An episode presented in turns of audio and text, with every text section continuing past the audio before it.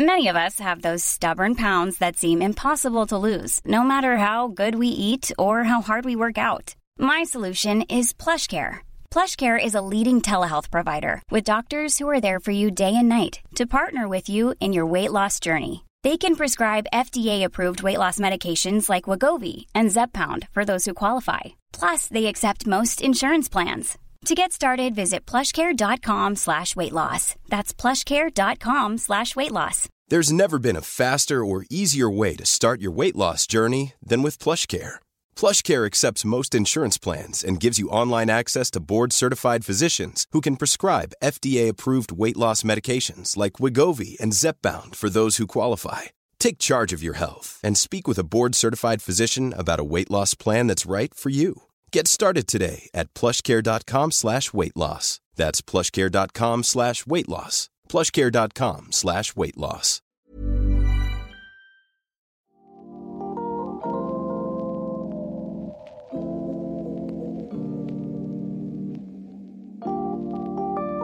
Det här är ett samtal med Per Magnus Johansson, psykoanalytiker, docent och författare.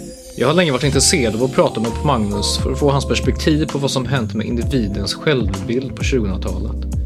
Vi lever i en väldigt individualistisk tidsålder på gott och ont. Med denna individcentrering har det blivit väldigt viktigt att lägga tyngdpunkten på vem man är, vilket kön man har, vilken identitet, etnicitet, religiositet och så vidare.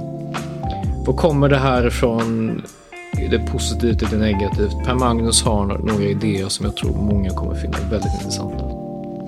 Det här är ett avsnitt av Samtal med Svejman. Nya avsnitt kommer varannan tisdag. Mycket nöje.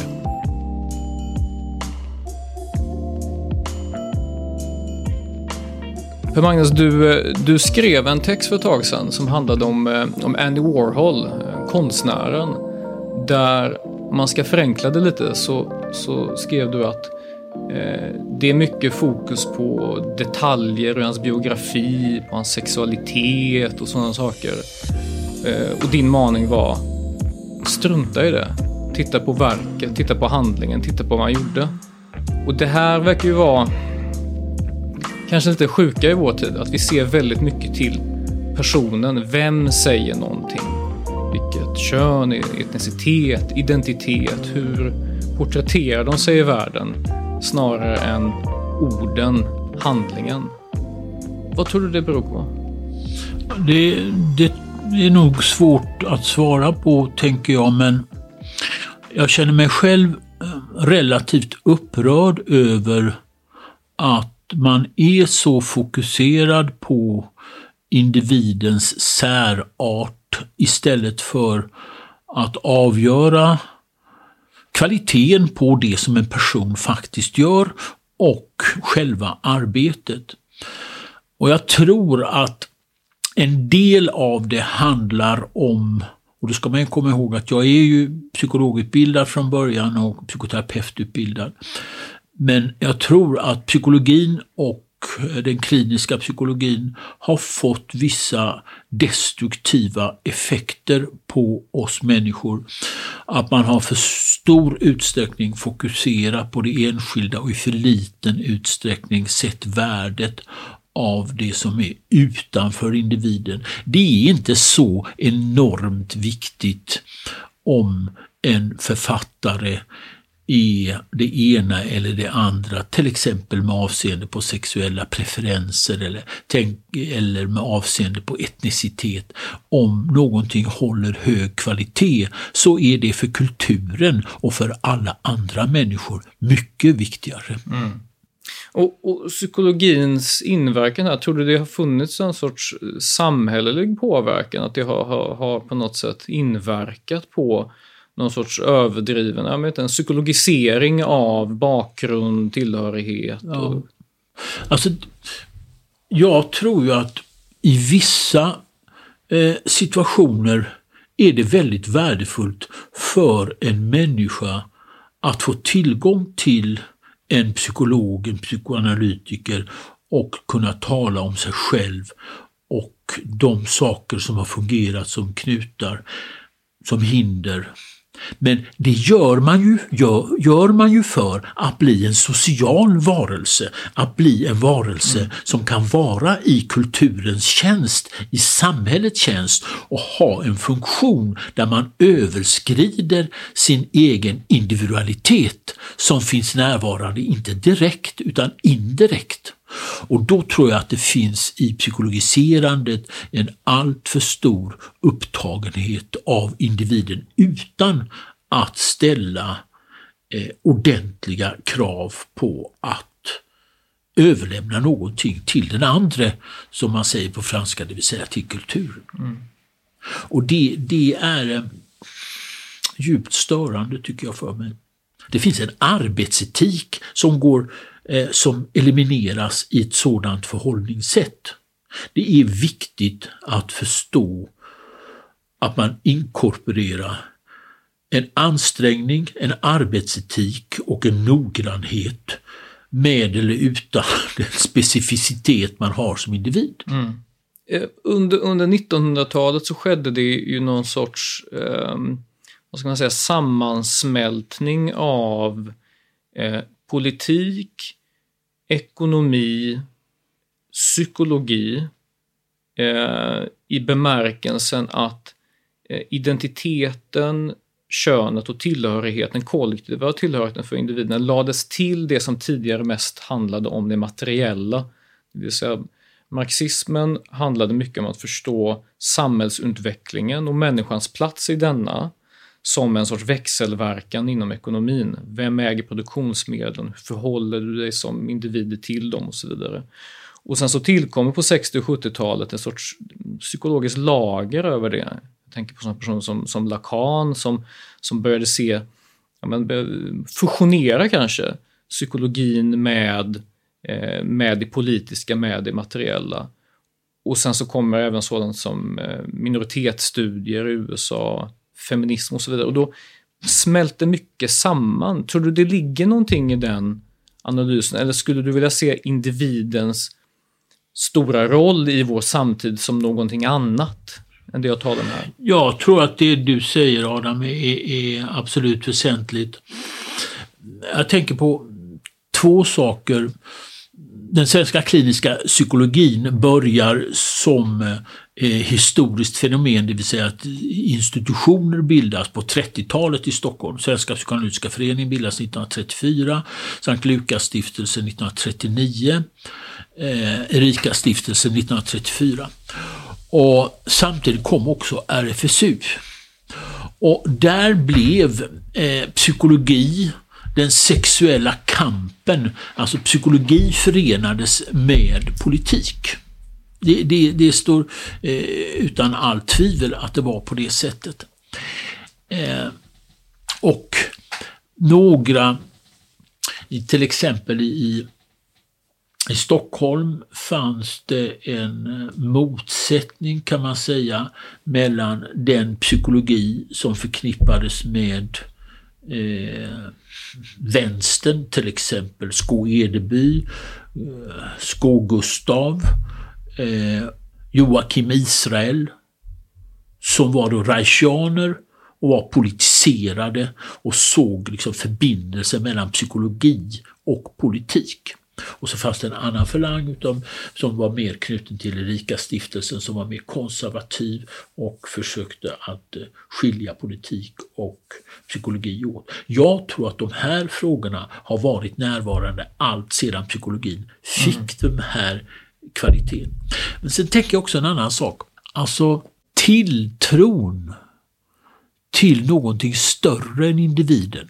Till exempel folkhemmet, till exempel eh, gudstron, eh, till exempel eh, marxismen. Det förutsätter att man kan tro på någonting som är utanför individen. Vi människor kan inte leva utan tro. Någon tro har vi. Man kan ha tro på humaniora, man kan ha tro om jag ska tala om mig själv. Jag tror på läsandets betydelse för mig personligen och jag skulle vilja att många mer upptäckte värdet av att läsa och försöka formulera sig också skriftligen. man kan tro på familjen, man kan tro på eh, Gud, man kan tro på folkhemmet, man kan tro på politiken. Man kan tro. Och jag har en känsla av att vi lever i en sekulariserad värld där som inte bara gäller gudstron utan sekulariseringen gäller också andra större kollektiva berättelser, narrativ som har haft betydelse för människor. Och det gör också att individualismen förstärks. Mm. Det var C.S. Lewis som talade om att, om att eh, den sekulära människan har en, ett gudsformat hål i sig. Ja. Och det fylls med någonting. Yes. Eh, och om det inte är Gud, eh, som det var fall för C.S. Lewis, så är det någonting annat. Mm. Och, och, det vore kanske förmätet att tro att människor i vår tid, bara för att de har tillgång till sociala medier, till eh, mat, till eh, fram till dörren och alla möjliga nöjen, inte försöker fylla någon sorts mening. Men mm. är, det, är det så att man Menar du någonstans då att man på något sätt tillber identiteten och individen? Alltså att det blir en sorts... Det är det som är meningsbärande. Att, att jag är en unik individ, ett varumärke ibland, med tanke på att influencers är så viktiga i, i vår tid. Att det ersätter något, en annan stor berättelse. Ja, det tror jag. Och den är knuten också till någonting annat som ju, där man får ju säga att en vulgär form utav ekonomism har segrat. Mm. Det vill säga karriären. Människor är absolut upptagna av sina karriärer. Bostadskarriär, ekonomisk karriär, eh, karriär eh, på arbetsplatsen, eh, akademisk karriär, intellektuell karriär. Och de här tror jag fyller ut, och de är, det är individuella projekt. Det är individuella projekt Eh, och som jag tror i förlängningen gör eh, människor ensamma.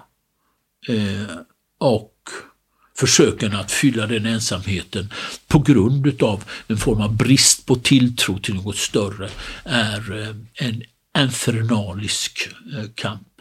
Eh, Eh, och där jag tror att de sociala medierna har, är ett imaginärt försök att fylla den tomheten. Mm. Men är det inte svårt att tänka sig att i en tid där det har skett någon sorts avförtrollning mm. av det mytologiska, eh, för många människor även kanske av det nationella, ja. det vill säga att, eh, och i en viss mån av det politiska projektet också.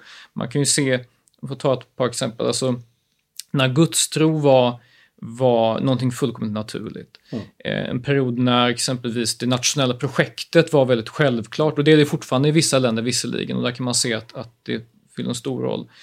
Och, och kanske det även där läsning eller en muntlig tradition eh, på något sätt berika livet med, med mytologiska eh, berättelser.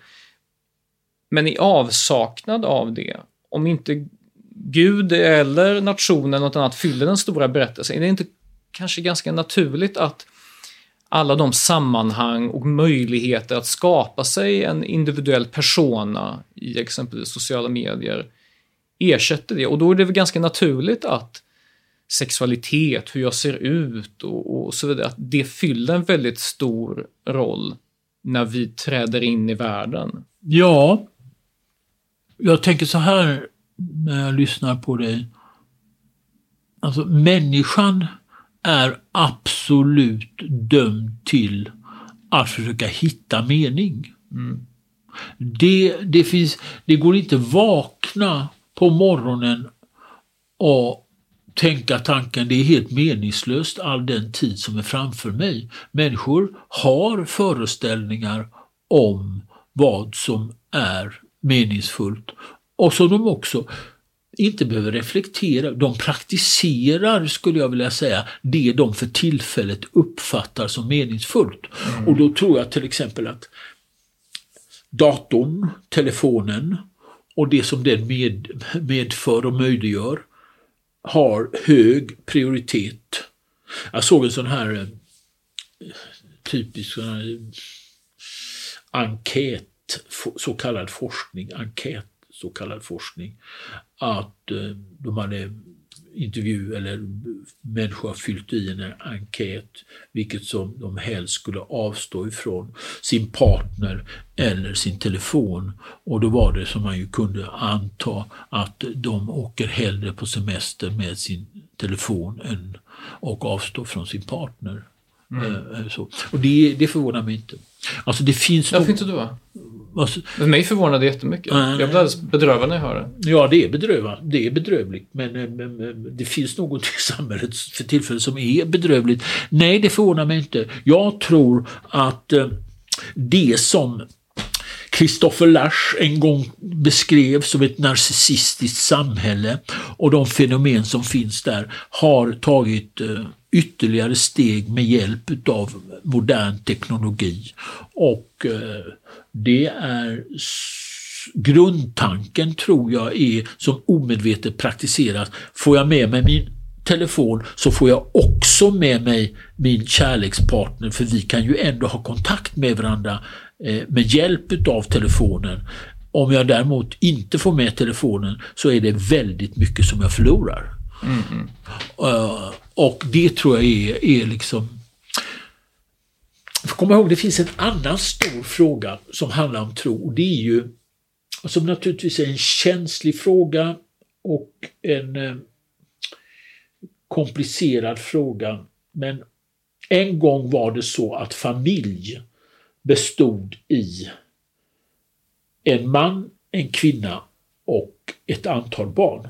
På, på Freuds tid till exempel i början av 1900-talet så hade folk i genomsnitt fem barn. Och idag är det nere på 1,2 eller 1,3 barn per, per familj. Men en familj är ju inte idag en man och en kvinna. En familj är idag en ensamstående kvinna, två män, två kvinnor, en man och en kvinna. Eh, och eventuellt kommer vi se ytterligare kombinationer där det finns mer än två som ingår. Det betyder också att det här projektet att tro på familj blir någonting kvalitativt annorlunda. Och det är också en omställning, en förlust. Vi lever i en förlust av ett antal värden som, om man som jag eh, eh, har levt på 60-talet och på, till och med på 50-talet. Det som mina föräldrar förmedlade till mig, det är inte längre värden som är respekterade eller beaktade i vårt samhälle. Det är någonting nytt som gäller och där finns det en förlust. Det är en förlust av eh, en berättelse, det är en förlust av berättelser, det är en förlust av värden, det är en förlust av någonting som var väldigt laddat. Mm. Samtidigt som jag tror till exempel, det finns en sak som jag ofta har tänkt på. Den film som jag har lyssnat mest på från de människor jag träffat som har berättat för mig eh, är Fanny Alexander av Ingmar Bergman. Eh, och avståndet mellan den berättelsen, berättelsen om en sån enorm jul och en sån enorm familjetillställning med så många människor i kontrast till hur julen ser ut för de flesta människor. Som ju inte alls är ovanligt att det är en ensamstående som sitter antingen helt själv eller med ett barn. Det, det, finns också någonting att jag tror att det parallellt finns en dröm om någonting som inte är så lätt att realisera för många människor. Mm. Vi lever ju någon, på något sätt i en, i en eh, valmöjligheternas tid där vi hela tiden vi, vi eh, selekterar partners på Tinder. Tinder är ju en, ett väldigt vanligt sätt med att träffa partner. Det är ju smidigt. Det är, eh, du väljer bort, du väljer. Eh, vi har en, en oerhörd valmöjlighet av, ja men också eh, konstellationer, sätt att leva i, vilket, vilket kan skapa eh, olika vägar för människor som är väldigt, eh, kan vara väldigt stimulerande men också kan kanske innebära någon sorts paralys.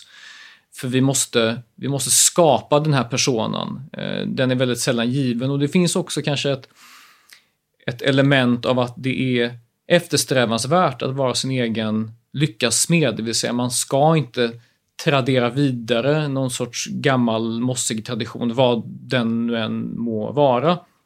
Men någonting säger mig att när man vaknar på morgonen och börjar som det heter doomscrolla eller scrolla på telefonen så kan, och det gör många, jag såg mätningar om att eh, snitttonåringar tillbringar mellan fyra och fem timmar eh, med sin telefon, ibland mycket längre och det verkar korrelera ganska väl med hur mycket tid man tillbringar med telefonen med hur dåligt man mår också.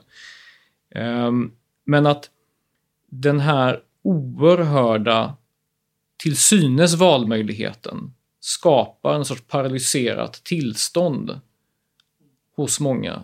Ja. Tror du det ligger någonting i det? Alltså, jag, jag tror i grunden på att det, det är bra att vara obehindrad när man ska staka ut sin väg i livet. Eh, men jag kommer på mig själv med att hitta tillbaka till att det finns rätt många redan utstakade vägar eh, som stigar som är rätt värda att följa i livet. Eh, och även för den delen inom, inom politiken ibland också. Men att den här extrema valmöjligheten gör någonting med människor, speciellt kanske i unga år. Mm. Vad tror du om det? Jo, vi människor är inte bara på ett sätt, utan vi blir på ett sätt. Om du och jag träffas här, vi har bestämt oss för att försöka tala med varandra. Vi vet om att Telefonen kommer inte störa oss, vi kommer inte titta på någon dator utan vi kommer vara här tillsammans. Då blir vi på ett annat sätt än om vi öppnar för möjligheten att om det ringer tar du din telefon, om det ringer tar jag min telefon och får du lust att titta på något eh, intressant politiskt så kan du göra det men vi fortsätter att prata ändå.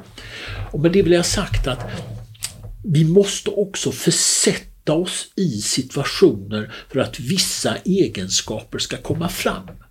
Och om vi inte gör det så kommer de inte heller att komma fram. De kommer inte att träda fram. Och om vi bestämmer oss för, till exempel på morgonen, jag ska skriva denna morgon mellan klockan sex och klockan tio eller sex och klockan halv elva som är de tider jag skriver varje dag så är det så, då gör jag det. Det är bra så, det finns inga alternativ. Det är utan alternativ. Men om jag tänker tanken när jag vaknar, nu har jag massa roliga eh, valmöjligheter.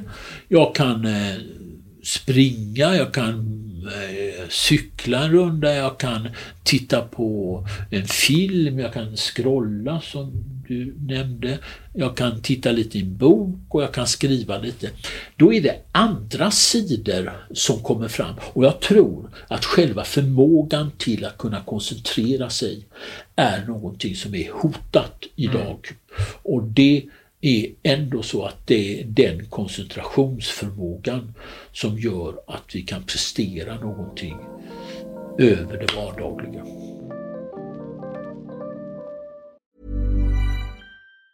Planning for your next trip? Elevate your travel style with Quince. Quince has all the jet setting essentials you'll want for your next getaway, like European linen, premium luggage options, buttery soft Italian leather bags, and so much more. And is all priced at 50 to 80% less than similar brands. Plus, Quince only works with factories that use safe and ethical manufacturing practices.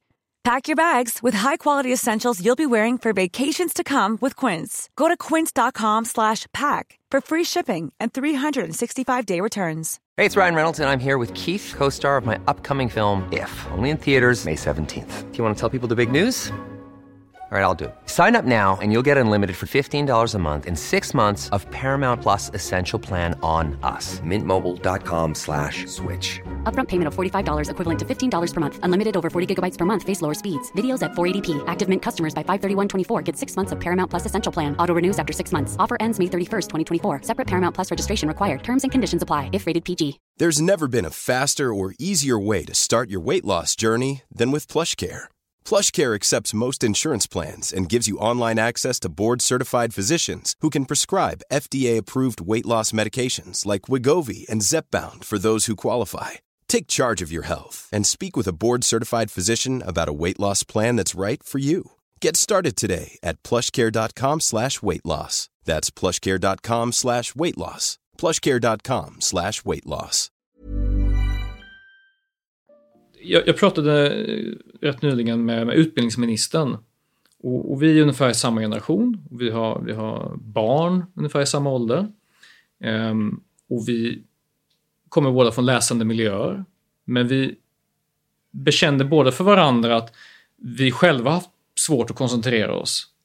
Även om vi ser exakt vad det är som så att säga drabbar exempelvis barn som ju självklart har mycket svårare att reglera sin koncentration och Eh, läsning och så vidare för att det är så mycket som pockar. Men att även vi som vuxna personer har sugits in i något, detta säger utbildningsministern, som vi har svårt att ta oss ur. Den här kraften som är så stark som gör exempelvis att läsningen även för vuxna personer blir, den blir hindrad.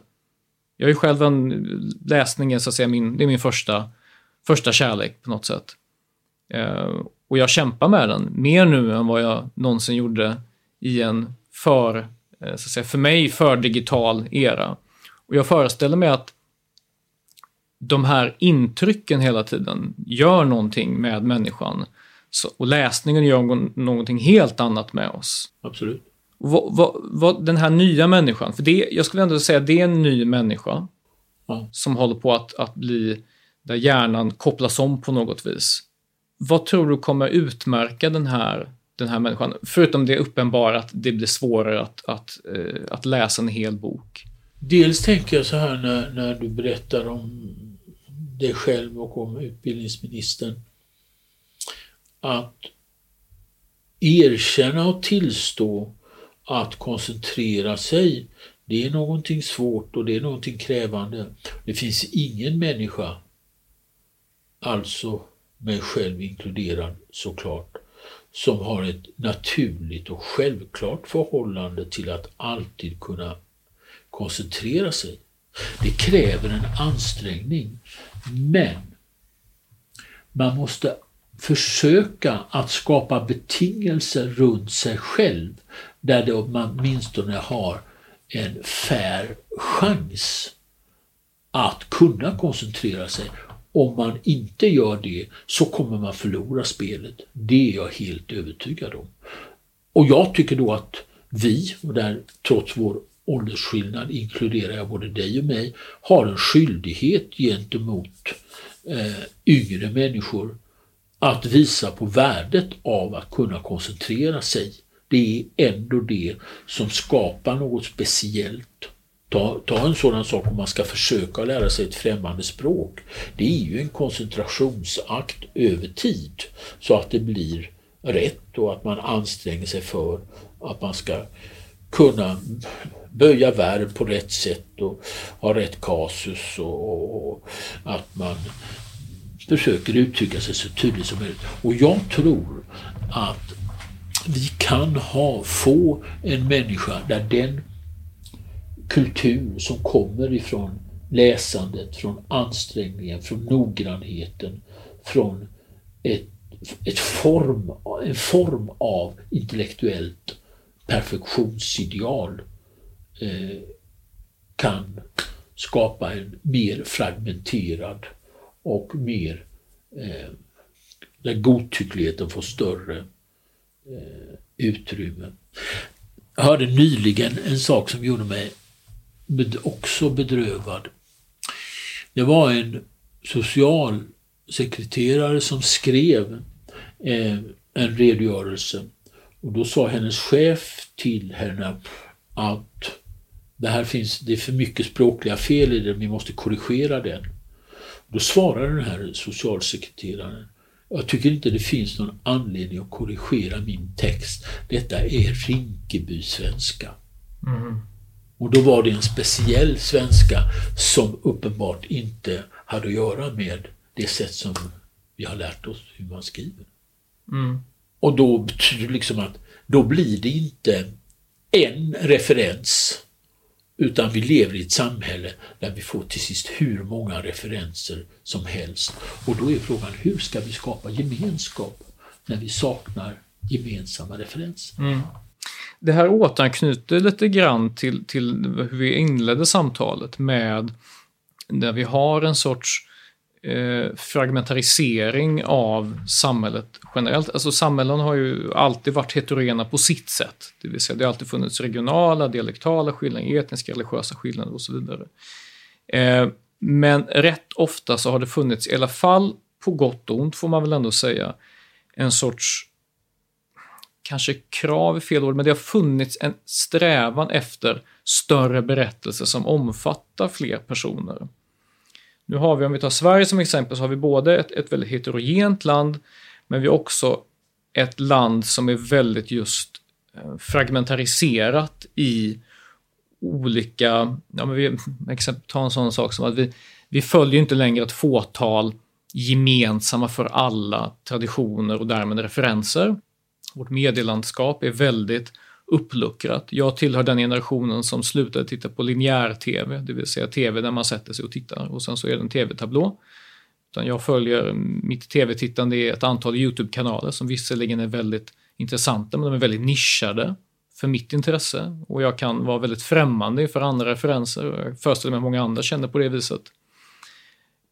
Och när vi har det på det, på det väldigt fragmentariserade sättet, då det följer ju också kanske naturligt parallellt med det här en idé om att det finns inget rätt och fel egentligen. Det kanske inte finns ett rätt och fel att, att tala, att skriva.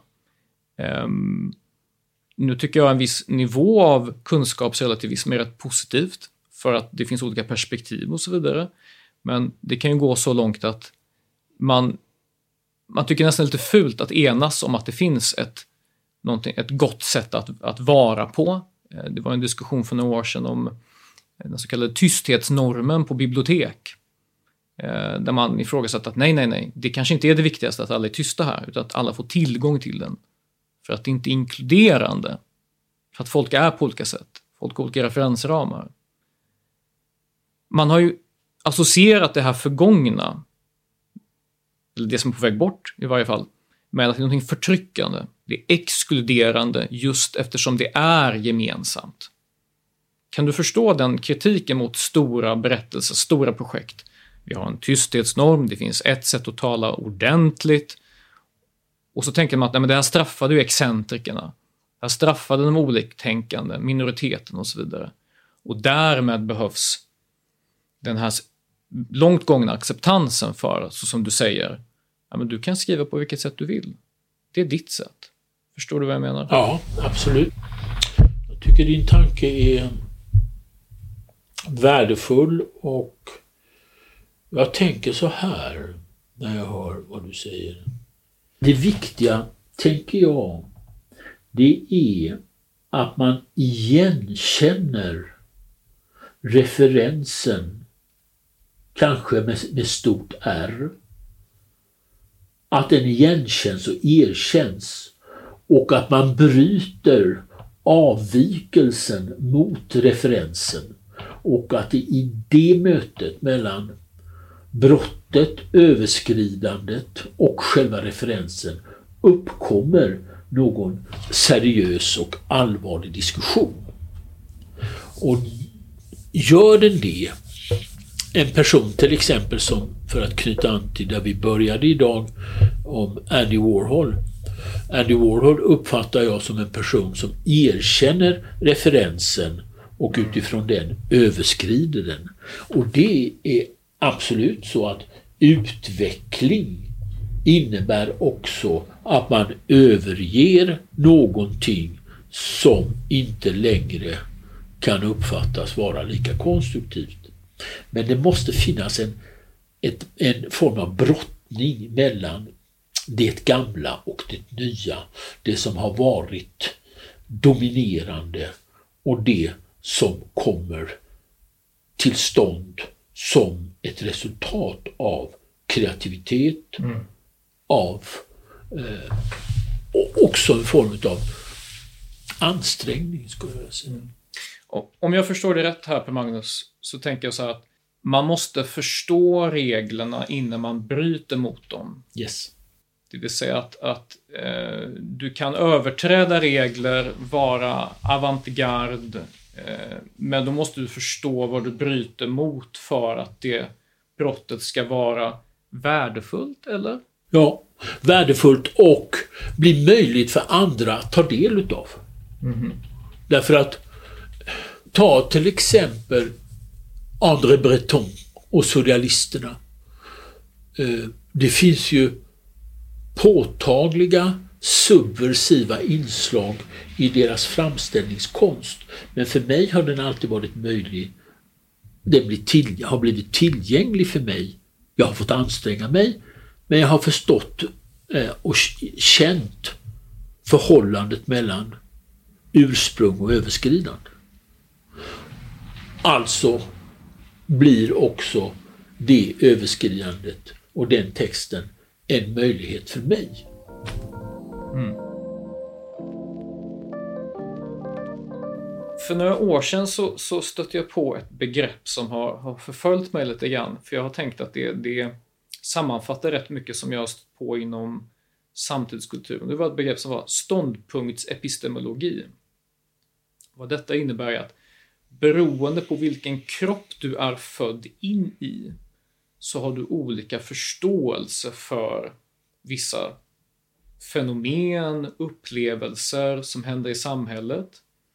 Och en politisk, ett politiskt följargument av det här att du har inte bara en, en unik förståelse för vissa saker, att säga att du är kvinna så har du en viss erfarenhet av vissa saker. Om du är född i en, som det heter, rasifierad kropp så har du erfarenhet av vissa saker. Politiska följd av det här att du kanske även på grund av det har en unik rätt att uttala dig om vissa fenomen, händelser, politiska, kulturella eller inte. Och Det här är någonting som på något sätt bryter med, i, i mitt intryck då, med eh, empatin, förståelsen, inlevelseförmågan eller det som kulturen ger oss, det vill säga att vi kan förstå den andra genom att ta del av kunskap, läsa, uppleva, tala och så vidare. Vi blir lite grann låsta i det här partikulära, kroppen. Och därmed är det inte lika viktigt att, som det ibland heter, läsa döda vita gamla män. Utan att den unika erfarenheter den ger någon sorts ståndpunktsepistemologisk sanning som är mer värdefull än det du här omger dig med, Per Magnus. Vi sitter i ett rum med väldigt många böcker. Det blir mer värdefullt. Snarare än att tala, att stå på, på, på eh, titanernas axlar och säga jag har lärt mig det här, jag förkastar det. Man passerar det steget. Vad ska jag med det att göra? Jag har min unika erfarenhet. Mm. Jag tänker på två saker. Eh, jag läste innan jag hade ett eh, samtal eh, med författarinnan Lydia Sandgren på Bokmässan så läste jag en text av Simon Weil och som säger, hon säger att eh, det finns två absoluta ögonblick av klarhet. Och det är när vi kommer, och nakenhet, det är när vi kommer till föds och när vi dör. Och med det vill jag ha sagt att det finns en dialektik mellan olikhet och likhet. Det är väldigt mycket enligt mitt förmenande som vi människor oberoende av klass, oberoende av kön, oberoende av etnicitet, oberoende av sexuell identitet som vi delar. Det finns så oändligt mycket som vi delar. Och så finns det saker och ting som skiljer oss åt. Men det är en dialektik mellan olikhet och likhet som skapar möjliga möten mellan människor. Och idag finns en tendens att överdriva olikhet och underskatta likhet. Jag tror att man ska försöka så långt det är möjligt att förstå båda aspekterna.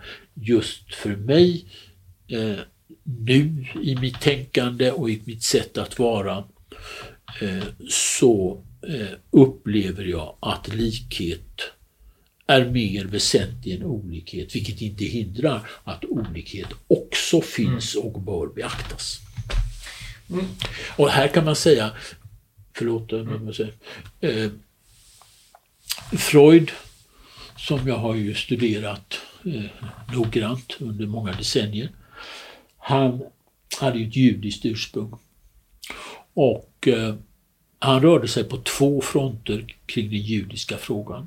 Den ena var, han var, som han själv upplevde det, ateist.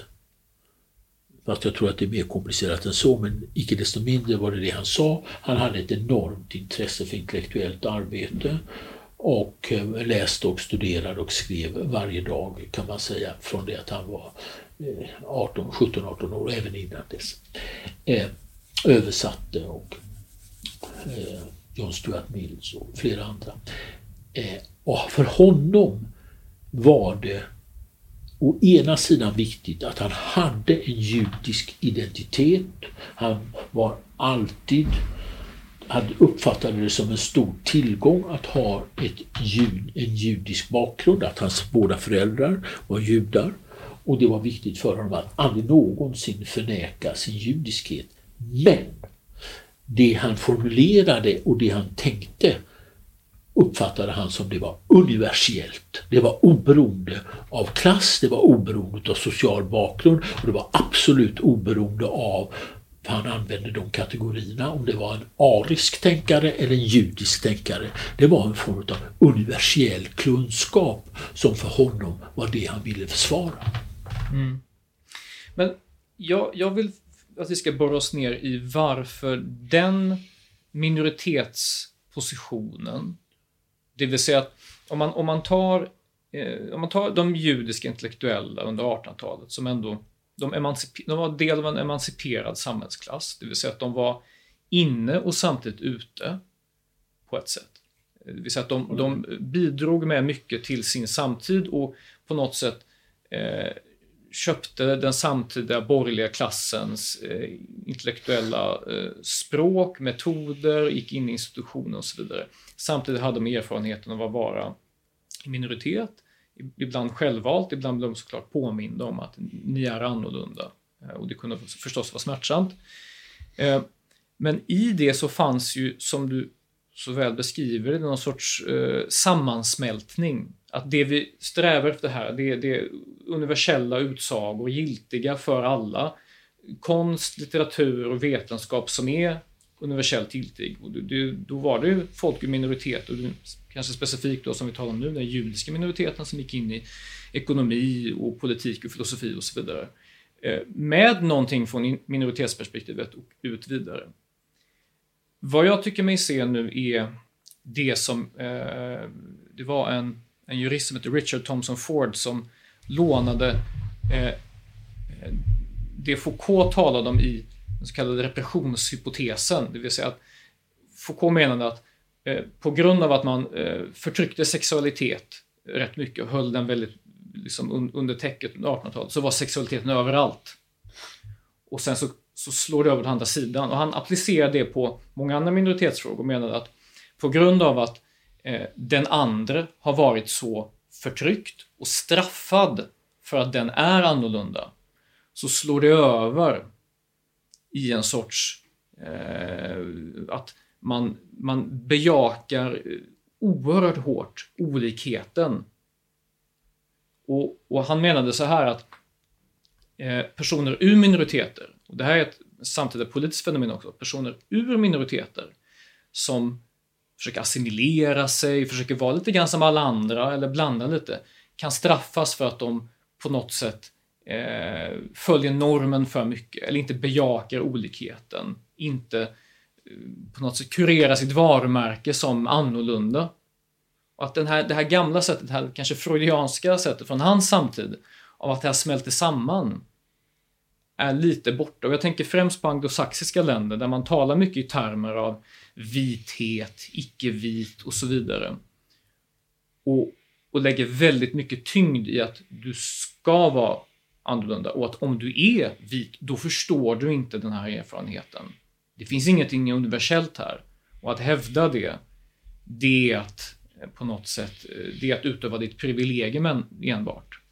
Och då, de kanske skulle säga om Freud att han var en person som inte kunde göra annorlunda. Men nu, när förtrycket, när vi, förtrycket är på väg bort och vi bekämpar det, då ska vi bejaka det. Det jag ser är att det har svängt väldigt mycket. Det vill säga att det här eh, bestraffandet av olikhet leder nu till en sorts idealisering av, av olikhet. Är du med på tankegången? Ja, det är jag. Sen tänker jag så här att det du säger tror jag för vissa människor är betydelsefullt och för andra människor, det konfirmerar för syntes, är det inte en relevant kategori. Alltså. Mm. Men det pekar ju precis på det du säger, på en form av klyvning, hur man kan uppfatta verkligheten eh, utifrån så skilda perspektiv så att det till sist kan bli omöjligt att tala med varandra. Eh, de eh, intellektuella till exempel som jag arbetar med i, i Paris har jag en känsla av att det här sättet att prioritera och idealisera minoriteter eh, är inte lika dominerande i de miljöerna. Men det betyder ju inte att det inte finns i Frankrike. Självklart finns det i Paris och i Frankrike den typen av saker. Jag tycker att det blir något eh, ledsamt över det som du säger. Och jag tror ju att om det drivs väldigt långt kommer det, samhället bestå utav separerade öar och eh, människor som inte når fram till eh, det som trots allt är gemensamt. Det finns ju till exempel utmaningar kring eh, den värld vi lever i politiskt idag. Ta situationen i vad som skulle kunna ske i USA, situationen i Ryssland, situationen i Kina. Ta vad man, som jag inte har någon kompetens att yttra mig om, men vad man anar kring vad som skulle kunna ske med klimatet. Det finns väldigt stora frågor som vi borde vara förenade i på allvar och ta på allvar. Mm. Eh, det kan sluta illa. Och mm. det tycker jag då, då har vi inte råd till att driva minoriteter frågan för långt. Jag förstår precis vad du säger och om vi tar en fråga som jag har reflekterat en del över som, som jag mycket väl förstår i linje med det du säger Adam. Ta till exempel mm, homosexualitet. Homosexualitet i Sverige var 1944 en straffbar handling. Det var ju en kriminell handling. Och fram till 1980 Eh, utav eh, American Psychiatric Association betraktas som en mentalsjukdom. Det är klart att i, i en sådan struktur, så när någonting utav de förtryckande mekanismerna släpper, så eh, förstår man att rörelsen kan också bli okontrollerbar av väldigt begripliga skäl. Eh, men jag tror att vi behöver ta med oss någonting av det som har varit extremt viktigt kring eh, att vissa förtryckande mekanismer har upphört med allvaret kring det som är vårt gemensamma ansvar. Det finns ett gemensamt ansvar oberoende av det partikulära. Mm.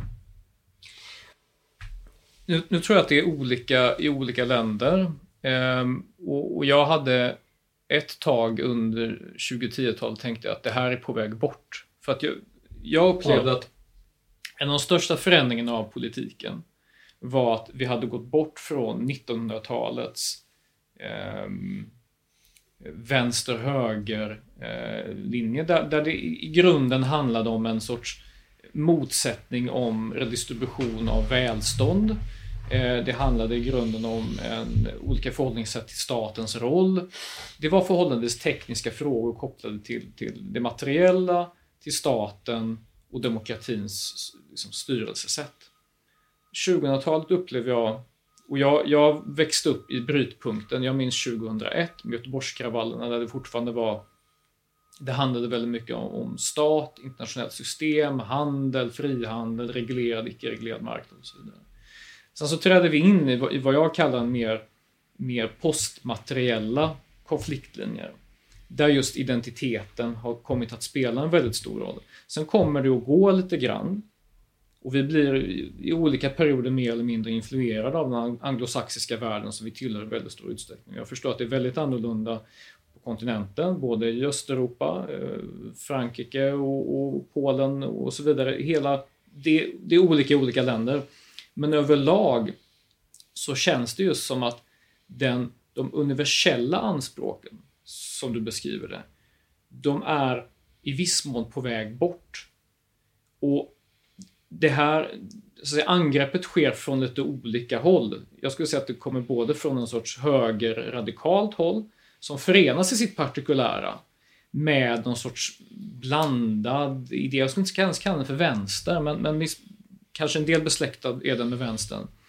Just det här bejakandet av den enskilda erfarenheten och därmed att man kan bara uppnå sann jämlikhet om man erkänner den partikulära erfarenheten, det här ståndpunktsepistemologiska som jag talar om. Att det är först då man uppnår jämlikhet. Det går inte att komma... Du kan inte befria världen eller göra den mer jämlik med eh, vita mäns färdkarta. Kan du förstå den, den kritiken mot det här universalistiska perspektivet? Ja, det, det kan jag. Det kan jag. Men eh, jag känner mig inte helt besläktad med kritiken, men jag kan förstå den. Jag tänkte på en annan sak. Eh, på, på tal om det du säger och dikotomin. Eh, Macron, Emmanuel Macron, Frankrikes president som har varit president en period och nu den andra och sista perioden. Man får inte vara president mer än två perioder i Frankrike.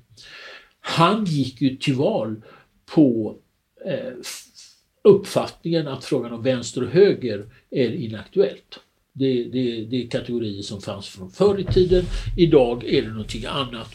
Och det väckte ju eh, inte minst bland unga människor, inte bara bland unga, men väldig entusiasm och, och väldig tilltro eh, till hans eh, energi och, och optimism och, och, och, tror jag en, en önskan eh, att eh, eliminera den här typen av konflikt som fanns mellan höger och vänster.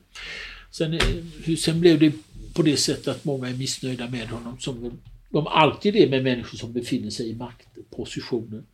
Men det, det är klart att jag tycker att Alltså om vi tar, jag, jag tror att en av anledningarna till, det fanns många anledningar till att jag skrev om Andy Warhol. Eh, alltså, jag har varit intresserad av honom sedan flera decennier och, och, och så. Men en av anledningarna tror jag var, och det är väl därför delvis vi sitter och talar här, att jag ville problematisera förhållandet mellan det individuella och det universella. Warhol är ju ur psykologisk synpunkt mycket egen. Mycket speciell, mycket säregen. Och det tycker jag att han ska få vara. Och det är väl det jag vill ha sagt med den här artikeln. Jag tycker det är jättebra. Och jag, jag eh, har all respekt för hans säregenhet eh, att inte gå på sin mammas begravning, att ha en sexualitet som är mycket speciell, eh, att eh, eh leva med sin mor, eh, att vara, ha ett sådant mycket egocentriskt och speciellt liv som han har. Men det har, tycker jag, det känns för mig mycket naturligt att känna respekt för. Men det som jag är intresserad av, det är inte det. Det som jag är intresserad av, det är det han faktiskt gör som den, med den genialitet som är hans. Och där kanske på något vis, jag skulle vilja säga att det här säregna tycker jag ska få finnas av naturliga skäl och det partikulära av naturliga skäl finnas med. Men det väsentliga är att det överskrids och hamnar eh, i något annat. Warhol är ingen eh, konstnär och så lägger man till ett epitet beroende, beroende på hans specificitet, till exempel att han skulle vara homosexuell. Eh, Andy Warhol är konstnär, punkt mm, slut. Mm, mm. Han är konstnär. Med sin historia, med sina egenheter, men de är sekundära för mig och primärt är hans konstnärliga genialitet. Mm. Och det tror jag är, det jag skulle vilja säga, så, så skulle jag vilja att det var i större utsträckning. Mm. Med en respekt för det. Det, det, var den, den amerikanska ståuppkomikern Chris Rock eh, som förklarade någon gång att det finns en skillnad mellan att eh, exempelvis en, en karaktär i en film råkar vara svart. Eller är det öppet? You happen to be. Eller openly. Just det. Eh, och en, en, en väldigt eh, lekmannamässig eh, analys av, av populärkulturen de senaste decennierna, i alla fall som jag har kunnat se en förändring under mitt liv, är att det var mycket vanligare bara under 90-talet när jag växte upp som barn.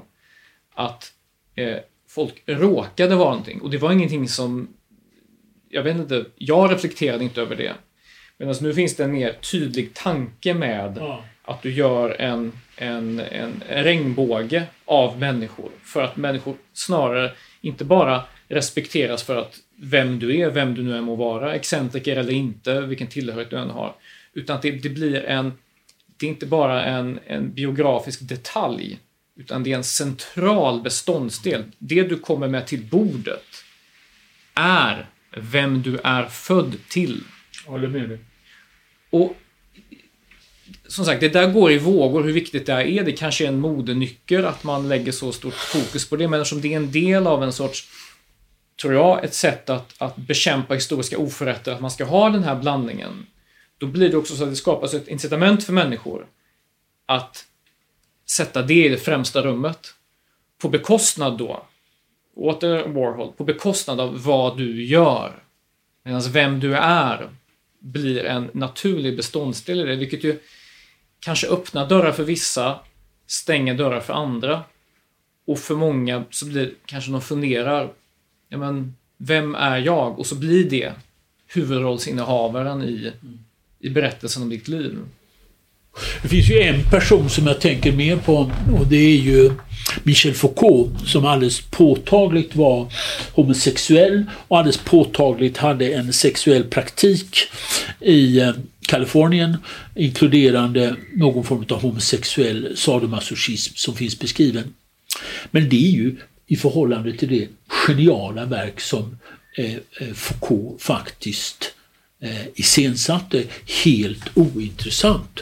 Det är många som har sexuella intressen av specifik karaktär. Men det är inga eller mycket få som är som Michel Foucault i sitt skrivande och sitt tänkande. Och han själv var ju väldigt klar över att det som var filosofihistoria, det som var hans skrift, det som var hans tänkande hade all prioritet och han nedtonade väldigt påtagligt sitt privata liv.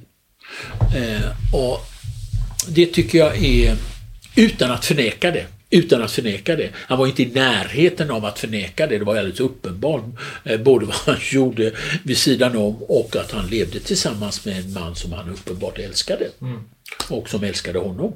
Eh, alldeles uppenbart. Och det var alldeles självklart att det fanns ingen som helst anledning att på något vis eh, känna någon skam inför det. Men det som är specifikt och som man, när man läser Foucault, jag har haft texttolkningskurser på, på Foucault i över 20 år på idéhistoria vid Göteborgs universitet och jag har upplevt hur rik hans texter, hur rika hans texter är, vilka möjligheter det finns att förstå. Och jag har aldrig talat om hans privata sexualitet. Mm. Alltså, det, det. Och det tror jag är, alltså det är en, det finns någonting i det där vi kan möta varandra oberoende av olikhet. Mm. Vi kan möta varandra olik, oberoende av olikhet.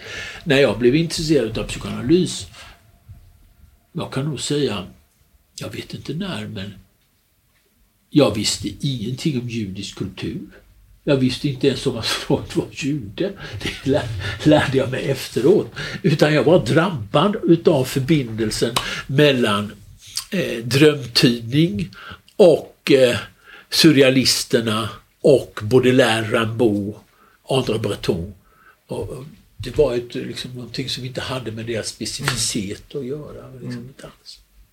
Vi, vi, har varit inne lite grann på, på, på, kanske vad det här innebär för, för, för samhället, för den här kampen mellan det, det specifika och det, och det universella. Men tror du att, att människor mår, mår de sämre av att fundera så mycket kring sin person i samhället, i sammanhang? Eller tror du det är en... För jag får intrycket av att vissa för fram att det här är någonting rätt klokt, att det är en sorts nödvändig självrannsakan. Eh, jag tänker på de senaste årens exempelvis eh, diskussion om, om eh, könspronomen, eh, könsbyten, könskorrigering, hur man nu vill kalla det. Att det är någonting sunt att börja i den änden, fundera på vem du är. Eh, och spontant så upplever jag att, att det är det börjar i fel ände. Gå ut i världen och gör någonting, vad du nu än må vara, så kommer du landa i det där andra senare. Det är någonting pågående, det är en process under hela livet. Och jag vet inte om man kan koppla samman det här med, med den observation som socialpsykologen Jonathan Haidt håller på och, och gräver mycket just nu. Att det överdrivna fokuset på vår person, vår persona i världen, den får många unga att må väldigt dåligt. Tror du det finns någon sån koppling att man har vänt på hela så att säga, det individuella projektet? Från att gå ut, gör någonting, skapa, låt det definieras av dina handlingar, dina ord och istället börja med att sitt fundera på, känn efter, titta inåt. Vem är jag? Jag tror så här att det finns inget mer gudomligt än att kunna glömma sig själv. Att plötsligt är man närvarande i rummet tillsammans med någon, tillsammans med ett arbete och man själv och vem man är och dess egenheter är sekundära. Sen kan det komma en situation där man plötsligt upptäcker, här är någonting jag måste förstå av mig själv, om mig själv. Det uppfattar jag som ett gott tecken, men det är absolut, jag är överens med dig för att ta ditt uttryck, att det är att börja i fel ände, att ställa sig frågor kring sig själv på det sättet. Det måste finnas något yttre motstånd som tvingar mig till att göra det. Jag kan väl säga så här att jag tycker ju sedan jag var 15 år så tycker jag om skola. Jag tycker om att läsa. Jag tycker om att studera. Och när jag gör det så är det en form av frihet och den friheten består också i att jag överskrider mig själv. Det, jag, jag, läser utifrån och tänker utifrån det. Jag tycker om att tänka, tycker om att, att höra andra människors tankar och tycker det är viktigt. Och, och eh, det är inte för mig inkompatibelt med att det kan för en enskild människa vid rätt tidpunkt finnas en viktig psykologisk fråga. Mm. Men det kan inte bli en ideologi av det, att man ska ställa sig varje morgon man vaknar frågan, mår jag bra? Varför mår jag inte bra? Vem är jag? Vad är mitt ursprung? Eh, vad är det som är speciellt med mig? Det blir förstörande för en person. Det är att förstöra sitt eget liv. Mm. Blir inte lite det man, man är tvungen någonstans att konfronteras med när man hela tiden också ser andra människor som genomgår det projektet i sociala medier, vare sig det är deras lyckligaste stunder på stranden som de eh, regisserar vackert eller att de öppnar upp sig, vilket ju kan vara väldigt eh, kan vara nödvändigt ibland. Och, eh, men att man, man konfronteras med de ytterligheterna ibland och därmed så, så kanske man själv känner, då borde jag också ställa de här frågorna och just för att just åter Jonathan Haidt, han, han menar ju att när människor hela tiden, speciellt unga personer i tonåren, hela tiden ser andra liv på det här sättet, passera i flödet, eh, så istället för att sträcka sig ut i världen och bara göra någonting, vad det än må vara, man måste utforska mycket, så blir det den här tanken. För jag speglar mig själv i min omgivning och så ser jag min omgivnings som hela tiden söker efter min blick, söker efter andras blickar. Och att det gör någonting med oss. Och jag kan själv, om jag rannsakar mig själv, nu har jag inte jag långt ifrån tonåren, men när jag ser andra liv på det sättet, nu har jag försökt undvika sociala medier just av det skälet. Då funderar jag, ja, jag är avundsjuk. Gör jag rätt? Är jag tillräckligt lycklig? Har jag gjort fel? Tänk vad mycket pengar de har och så vidare och så vidare och så vidare. Att det blir en sorts evig självreflektion i att jag ser mig själv i andra konstant. Istället för att hitta det här, det här gudomliga i att glömma sig själv. För jag, jag, det håller jag helt med dig. Det är de fantastiska saker som finns. Som jag upplever när jag springer eller skriver eller läser eller talar med någon. Mm, absolut. Eller sitter och tittar på den underbara målningen utav Rembrandt som hänger på Göteborgs konstmuseum och ser vilken fantastisk målning till exempel. Och sen tror jag också att det finns en annan sak som jag, vi inte har benämnt och som är nästan lite konstigt att vi inte har gjort. Både från din sida och från min sida. Och det är ju distinktionen mellan privat och offentlig. Mm. Alltså, om du kommer hem till din fru och säger till henne, jag har några saker jag har tänkt på idag kring mig själv. Och om du och hon har ett fungerande samtal så kommer hon att ta emot den berättelsen och lyssna till dig. Men det är ju mellan dig och din fru. och det ska du ju inte publicera i tidningen. Det är ju någonting mellan mm. dig och din fru. Och att vi någonstans måste upprätta någon form av rimlig eh, barriär mellan det privata och det offentliga. Och den tror jag är på väg att upplösas. Och det, det tycker jag är skrämmande. Och jag tycker att det är inte... Det finns många människors privatliv som jag absolut inte vill ha att göra med överhuvudtaget. Det är inte, jag är inte intresserad av det. Va? Mm. Jag är inte intresserad av det. Uh, Varför har detta hänt? För att det finns verkligen personer som är verksamma i offentligheten som som har vattentäta skott däremellan. Det vill säga, de är inte, det är inte det att de inte är personliga. Det, man kan omöjligen vara opersonlig när man, när man skriver. Absolut. Det går inte. Det går inte. Eh, men de är inte privata. Nej. Och den distinktionen är väldigt viktig. Samtidigt så mycket. översvämmas det, både i sociala medier av personer som öppnar upp sig, vilket ju är, bemöts med att du är vågat och viktigt och så vidare. Eller i pressen och i media också. Det är någonting som är upphöjt. Du visar sårbarhet. Men en del av offentligheten håller fortfarande på den här barriären. Vi är på väg in i där det är bra att dela med sig. Det är någonting upphöjt. Men du tycker att det är... Jag tycker att det är, är djupt destruktivt och eh, eh personlig är absolut nödvändigt att vara om man skriver och det är man vare sig man vill eller inte. Det märks i ett sätt att använda ord och ett sätt vid de frågor som är viktiga för en. Men det finns också, ett rum måste vara stängt. Och det kan inte, det att öppna det rummet och dessutom att det öppnandet blir upphöjt. Det är absolut, från min utgångspunkt, förstörande. För vem? För de som tar del utav det, för personen själv och för samhället i sin helhet. Det är ju därför eh, det som är det positiva med ett psykoanalytiskt rum som fungerar, det är ju att där är du med en människa och talar om det och det ska stanna där. Det är någonting som ska stanna i det rummet.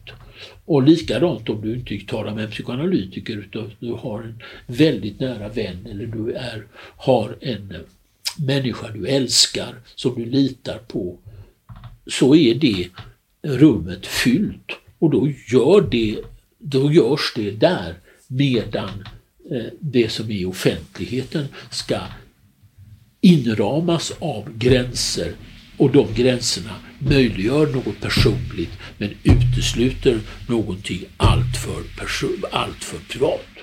Du, du säger att det, det, finns tre stycken parter som tar skada av det fenomenet. Börja med de som lyssnar på, de som tar del av en väldigt privat in, ett intimt avslöjande. Någon som skriver ett, ett, ett Facebook-inlägg om någonting oerhört privat, oavsett vad det är, vilket det var. På vilket sätt tar de som ser detta, de som får titta in i det här rummet, som kanske i en tidigare tid hade varit stängt, eller fortfarande är stängt i många liv, på vilket sätt tar de skadan?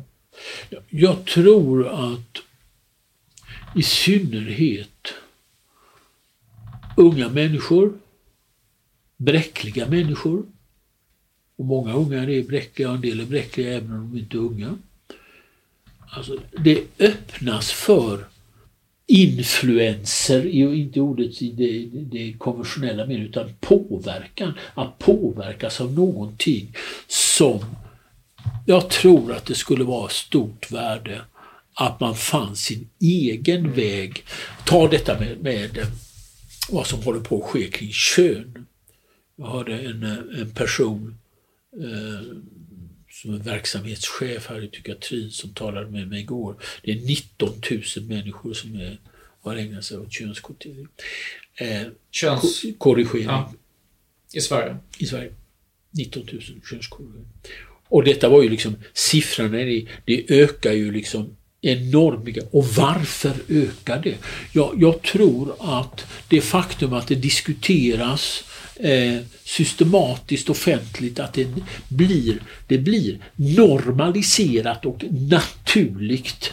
Och frågan om, som vi pratade innan om, att det är en gräns, att det är någonting att brottas med, att se om den gränsen ska överskridas av mig. Och jag tror att för några är kanske könskorrigering, eh, som det numera inte får heta, eh, att det är begripligt, rimligt och vettigt. Men för väldigt många andra så är det, och eftersom ingreppet är så fatalt och så avgörande, så får det och får så stora konsekvenser, så tror jag att eh, det hade varit mycket bättre att reflektera, tänka igenom och se efter det att man hade avstått en period om det verkligen är det man själv mm. vill.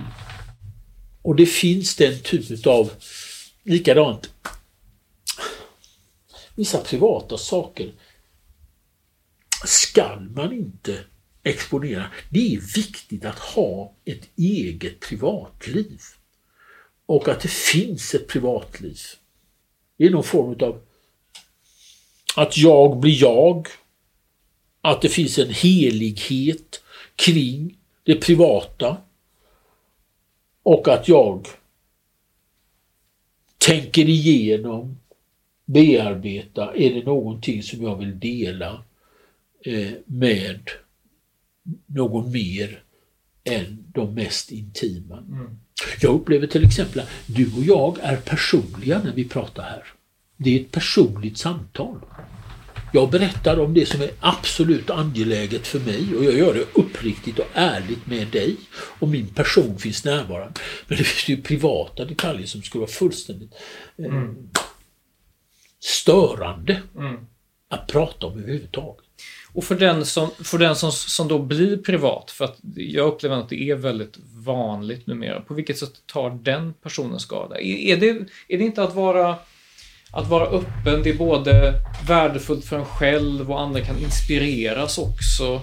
Eh, och att det, det, är, man ska inte gå runt och hålla på saker och att det, det kanske, det, att hålla på det, det, det tillhör ett tillknäppt, kanske lite manligt kodat sätt att Eh, leva livet eh, utan samtalspartners och, så vidare. Du, du, var klart där, vad, vad händer när man tittar in? Ja, men då, då kanske man... Då, snarare att man, man kanske inte väljer att utforska sin egen väg helt och hållet, utan man, blir, man får väldigt mycket påverkan. Men en själv, är inte det positivt? För alla inblandade? Jag tror att om du sprider ut din intimitet så upphör du att ha förmågan att vara intim. Intimitet förutsätter förmågan till exklusivitet. Och exklusivitet är någonting som är av godo i vissa sammanhang och ibland kan en exklusivitet brytas. Det intima skall förbli exklusivt. På samma sätt som jag tror att för människans psykiska välbefinnande, om vi skulle använda ett sådant uttryck, är det viktigt att man vet om vem som är ens far och vem som är ens mor. Det finns exklusiva positioner. Dina två barn har en pappa och en mamma. Och det är ni två. Mm. Och, och, och då tror jag också att det finns saker och ting som man ska kunna berätta. Eh, jag känner mig inte eh, ofri kring att vara personlig eh, i offentliga miljöer eller om någon frågar mig eh, några saker om mitt personliga liv så kan jag mycket väl svara på det, känner mig fri. Eh, hur gammal jag är, vilka böcker jag läst, vilka examina jag har, eh, vad jag har levt, eh, vad jag är intresserad av. Det känns eh, inte alls eh, svårt för mig att säga det på ett sant och uppriktigt sätt. Och så finns det vissa saker som absolut har ingen annan människa frånsett ett mycket begränsat antal personer att göra med. Mm. Och så den tredje gruppen samhället? På vilket sätt tar samhället skada av den här avprivatiseringen eller upplösningen mellan det privata och det, det allmänna politiska, vad man nu vill kalla det? Jag tror att samhället har behov av eh, att det finns en tilltro till vad vi vet om att vi kan säga och inte kan säga i en offentlig miljö. Det ger en trygghet. Och jag tror att exponerandet Eh, och utfläkandet av sig själv skapar också otrygghet. Och det tar samhället skada av. Vi behöver miljöer som är trygga. Vi behöver miljöer där vi har rimliga förväntningar på vad som kan sägas, vad som inte kan sägas. Och det har en konstruktiv effekt. Sen tror jag också att det här med att du kan i ett ögonblick känna en önskan att exponera något privat hos dig. Två eller tre månader senare tänker du tanken vad, vad, vad, vad finns kvar av mig av det här? Liksom? Vad får konsekvenser? Mm. Att ha en viss form av integritet och samtidigt kunna vara personlig, det är en oerhörd frihet. Mm. En oerhörd frihet. Per Magnus, tack så mycket för det här samtalet. Tack själv Adam.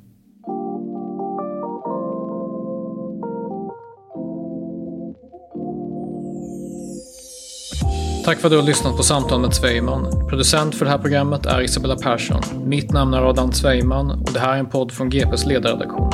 Prenumerera gärna på podden så du inte missar något avsnitt. Vi hörs nästa gång.